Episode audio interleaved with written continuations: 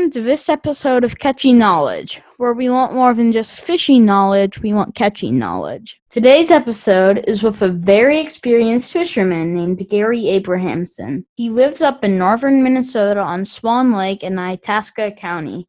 I've never met Gary, but some family friends, Armand and Karen Hawk, told me about Gary. Gary is one of the nicest guys I've talked to and loves to share his love of fishing with others. He's also the first guy I've talked to that uses cane poles, which are basically a bamboo stick with some line tied on end. I think you'll enjoy learning from Gary. Today, I'd like to welcome Mr. Gary Abrahamson to this episode of Catchy Knowledge. Gary has a bed and breakfast with a twist to it. He takes his guests fishing. I'm excited to hear about that. Welcome, Gary. I, I'm very happy to be here. Let's get started. How and where did you start fishing? I don't know. I've been doing it for so long. I think I started going down to the lake when I was about six or seven with a ball of string with a hook on it and some worms, bringing panfish home like the bucketful. And my dad had one motto you caught 'em, you clean 'em. My dad has the same motto. Have you always lived in Minnesota? yep.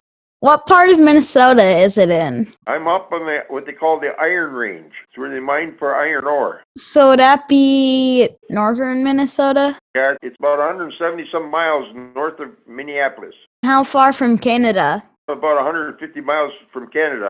Can you tell us about your bed and breakfast and how you take your guests fishing? Well, my bed and breakfast was an evolved thing, number one. I just invited pastors and stuff over, and they would invite other pastors. Then one pastor came up from Wisconsin, and he brought three of his sons, and they had not been together in eight to ten years. And he had his wife with him. Me and the wife were sitting downstairs looking outside, and I had a boat parked in the yard, and the four guys, the father and the three sons, were leaning against it and talking. The mother said, Gary, why do you do all this for nothing? And I said, Zelda, look out there. Those guys have never been together for eight to ten years. That's why I do it. And then I start to find out that these pastors don't have the money to do a lot of this. And I found out that if they were to do it, they would have to rent a cabin, which could be maybe five to six hundred dollars a week, and they'd have to get a guide, which is about five hundred bucks for a day. Most pastors can't afford it. I got everything, and I just give it to them, let them use it. God So did you- it, so I I just pass it on. So you don't get paid? Nope, God pays me. That's amazing. What was it like starting your bed and catch? Well, that's about what it was. It was just meeting a lot of nice people, and a lot of people like to fish. They would bring their kids up here, and I got them started fishing, and their kids come back then. I get sometimes three generations. I didn't start out with the cabin. We got a house here with three bedrooms and an office, you might say, and a big upstairs with two big couches on it and a lot of open space so people would come in and flop wherever they could, you know. Then my kids, my daughter and son-in-law remodeled the sauna down there into a bunkhouse. And then people would bring campers and buses in here. I'd have up to a dozen tents in the yard with people just enjoying life. And they just take care of themselves out there by the lake and they got everything for them to do it with. So What should people expect when they go to your bed and catch? I hope that they can come here and be themselves because I'm not highfalutin about nothing. I'm a basic guy.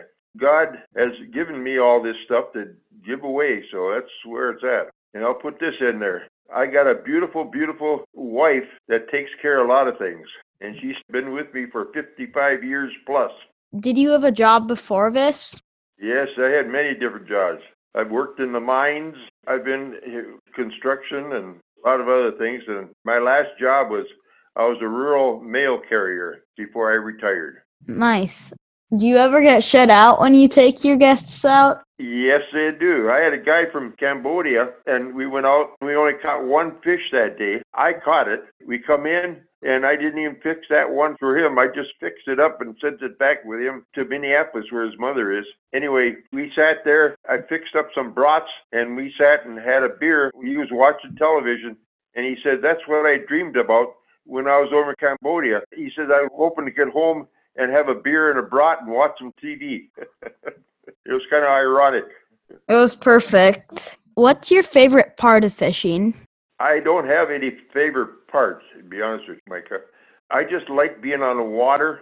And I guess the best part is taking a, a kid out that hasn't fished before, and even an adult that has never fished before, seeing their expressions on their face when they catch a big northern, when they get it in, and then I clean it up for them and cook it up for them, and and the enjoyment they get out of it. I hear you have a special recipe. Can you give us any hints? Uh, you have to come and eat it. I don't give it. you know, I've noticed with all these interviews, the people from Minnesota call them Northerns. As for me, I call them Pike, and so do a Yeah. lot of people in Nebraska. Yeah, I get people from Nebraska all the time up here. I got a pastor from near Seward. He comes up and his wife, and then he comes with his nephews. There was a total of uh, six of them were here, and they went back to Iowa and, and Nebraska with over 40 Northerns and a bunch of walleyes besides. Were they like frozen or something? No, I don't like the people to freeze them. I like them to keep them cool. They're cleaned up. They put them in plastic bags, you know, and when they get home, they put them in freezers. But I don't like to freeze fish and then thaw them and freeze them again. How long do the pike keep? If you put them in the refrigerator, they'll keep for a long, long time. After you clean them, that is. You want to get the blood out of them. When you're cleaning them, you want to clean them right after you get it to the store and drain the blood because in the blood is adrenaline, and that changes the taste of a fish if you just tie it up to a dock or something and go and have lunch and have a beer or so, you know. I did not know that. In the pictures I saw, you used a lot of cane poles. Is that all you use? No, but for northerns, I like to do that because people can see the northerns just before they hit the hook. People watch it, and sometimes the northerns will come up and just swipe at it, and the people get to see that. If you're using a rod and reel with a spoon way back there, people never see that. What do you use on those cane poles? I use daredevils, that type of spoon. Yeah, I got a real big box of them, all different colors and sizes. I only have one, in one color and one size. You come up here, you can have a choice of a lot. the thing is, every day could be different. Have people put on different colors. Somebody starts kitting a lot of them on that one color, then everybody can put on the same color. Uh huh. Just a question Do they happen to have bass in Swan Lake? Bass, yes, they do. There's bass are all over this place. Do you fish for them? Not on purpose. I've caught some in the springtime before they spawned. I got four one year for over seven pounds. Whoa. Yeah. Do you take your guests ice fishing in the winter?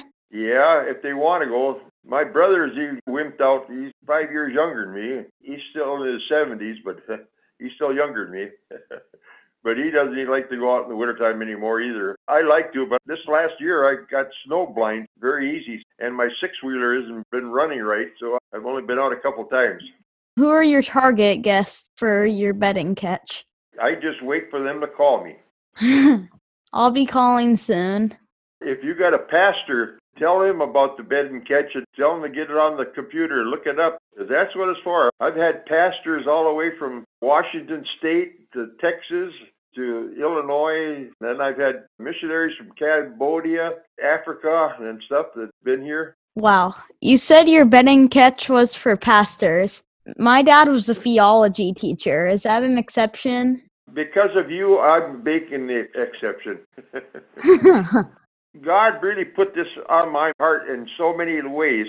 And if you ever come up here, I would love to get you in a boat and we could talk about this forever. I got testimonies after testimonies.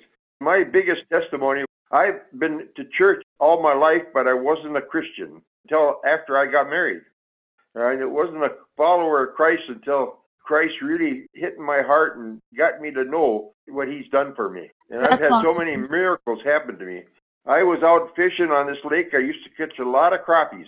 And I had some people coming over for lunch one day, and I went around this whole lake, and I never had a keeper. At that time, the limit was 15 crappies. And I said, God, we only got maybe two to 300 feet to the shore. And I got up to this fellow's dock that I know, and I started casting there. I caught a few fish there. I took 15 casts, and I had 15 crappies. wow. And that's God. Do you have a favorite fishing story or experience? I've had so many, you'd have to spend the afternoon with me. Oh, talk I've, on. I've had a northern on my hook that was so big I didn't see it all. It broke my 100 pound test line. A hundred pound test? Yep, Was it mono or a braid? the braid. How's that? What? Is that possible? It did, and I had steel leaders on the end of it. You know, How you is that even possible? Uh, you come up here, we'll see. It'll happen to you. Did it like break it or did the hook get bent? It got by the boat and it just twisted and twisted, and all I seen was a tail coming up out of the water. If you've ever seen a northern pike, from the dorsal fin to the belly, it was at least a foot across there. And that's all I seen. Whoa. Yeah. After that, the DNR they take a census. I found out that they have netted northerns over 100 pounds in this lake. People don't realize how big they are because most people are using mono, maybe six to 10 pound test at a max. And you get a northern that size, their teeth are so sharp, they just cut it, you know. They don't even know mm. what they had on the other end. My. Those things can get up and they can swallow a muskrat or a duck and stuff, and then they go back down in the colder water and just digest it, you know. So if I ever go up to that lake, I don't think the stuff I have will be enough. I got it all. Even a hundred pound braid? Yeah, that's what I got on the cane poles. Wow. Yeah, And those cane poles look stout. they're fun. Do you have any advice for me as a young fisherman?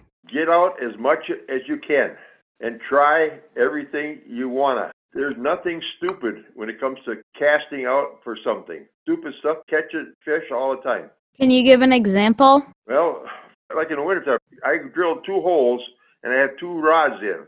I got a minnow on it with a jig, and then on another one I got a piece of waxworm and a small jig. I catch more northerns on the waxworm than I catch on the minnow. In the summertime, I'll use different colored spoons, different uh, styles of spoons. It, they all work at different times. Are spoons your main deal? You don't usually use anything else unless it's like maybe a jig tipped with a crawler. If you go after walleyes or something, they use night crawlers and stuff like that. But I'm not a walleye fisherman. That's kind of a boring fish to fish for, in my opinion. I like action, you know. So, and I I love panfish. But then in the summertime, I don't use generally live bait. And once in a while, I use angleworms and put a little piece on a jig. I like Mr. Twisters and feather jigs and stuff like that, small ones. I'll either just cast or troll or maybe even bobber fish at times for panfish, you know. Here's some rapid fire questions. We should be quick. Go for it. Braid or mono? To me, it doesn't make any difference. Favorite fish to eat? First off, northerns. Second, panfish, crappies, and bluegills. I don't particularly like walleyes because there's no taste to them unless you put something on it, some kind of sauce or something. And I don't like bluegills and I don't really like perch. What about your secret recipe? I don't hand that out to nothing. Bank or boat? I like fishing in a boat. I have fished on the bank in the springtime for panfish. Favorite time of year to fish? I like it all. I enjoy winter fishing, be honest with you. All right, time for our last question.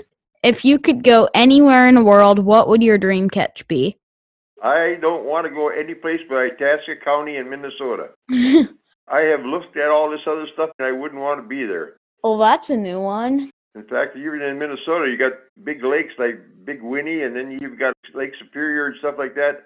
I don't even like to fish on those. I enjoy God being with me when I'm fishing. Okay, I like to see what He's made out there. When I fish, I'm maybe 20 feet or so away from the shoreline. You see deer and bear, muskrats, beaver, loons, you name it. You know, it's all out there. You could sneak up on them if you don't talk or whatever. They just stand there and look at you. As you go on a big water, you don't see nothing but water. That sounds nice. Why should people come to Itasca County? You got a thousand lakes. I haven't fished them all yet either. A thousand? Yeah.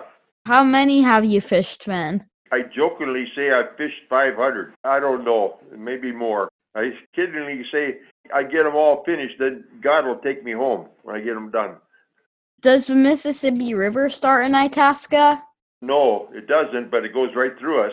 In fact, the water out of this lake here goes down the Swan River and it meets the Mississippi south of us here a little ways. So I tell people when, when they're here and we go down the river fishing, if they spit down there, they can go down to New Orleans and watch it where it goes down into the ocean. That's awesome. How wide is the river where you live? From the swamp to swamp, it's probably 50 feet. The Mississippi River. Oh, I the Mississippi is, is a lot bigger there. Going through Grand Rapids, which is uh it's about 15 miles south of us, yes, sir. Gets to be maybe 100 feet across. Wow. They used to have paddle boats many, many years ago. It used to come up the Mississippi all the way to Grand Rapids. Small ones, that is. My grandparents live farther down the Mississippi River near Winona, Minnesota. The river is a bit wider by them. Okay. Thanks for coming on, Gary. It was fun talking with you today. Yeah, same here. Back to you. I'm interested because you're that interested in fishing. That's why I want you to come up. I would like to. Okay. Thanks for tuning in to this episode of Catchy Knowledge.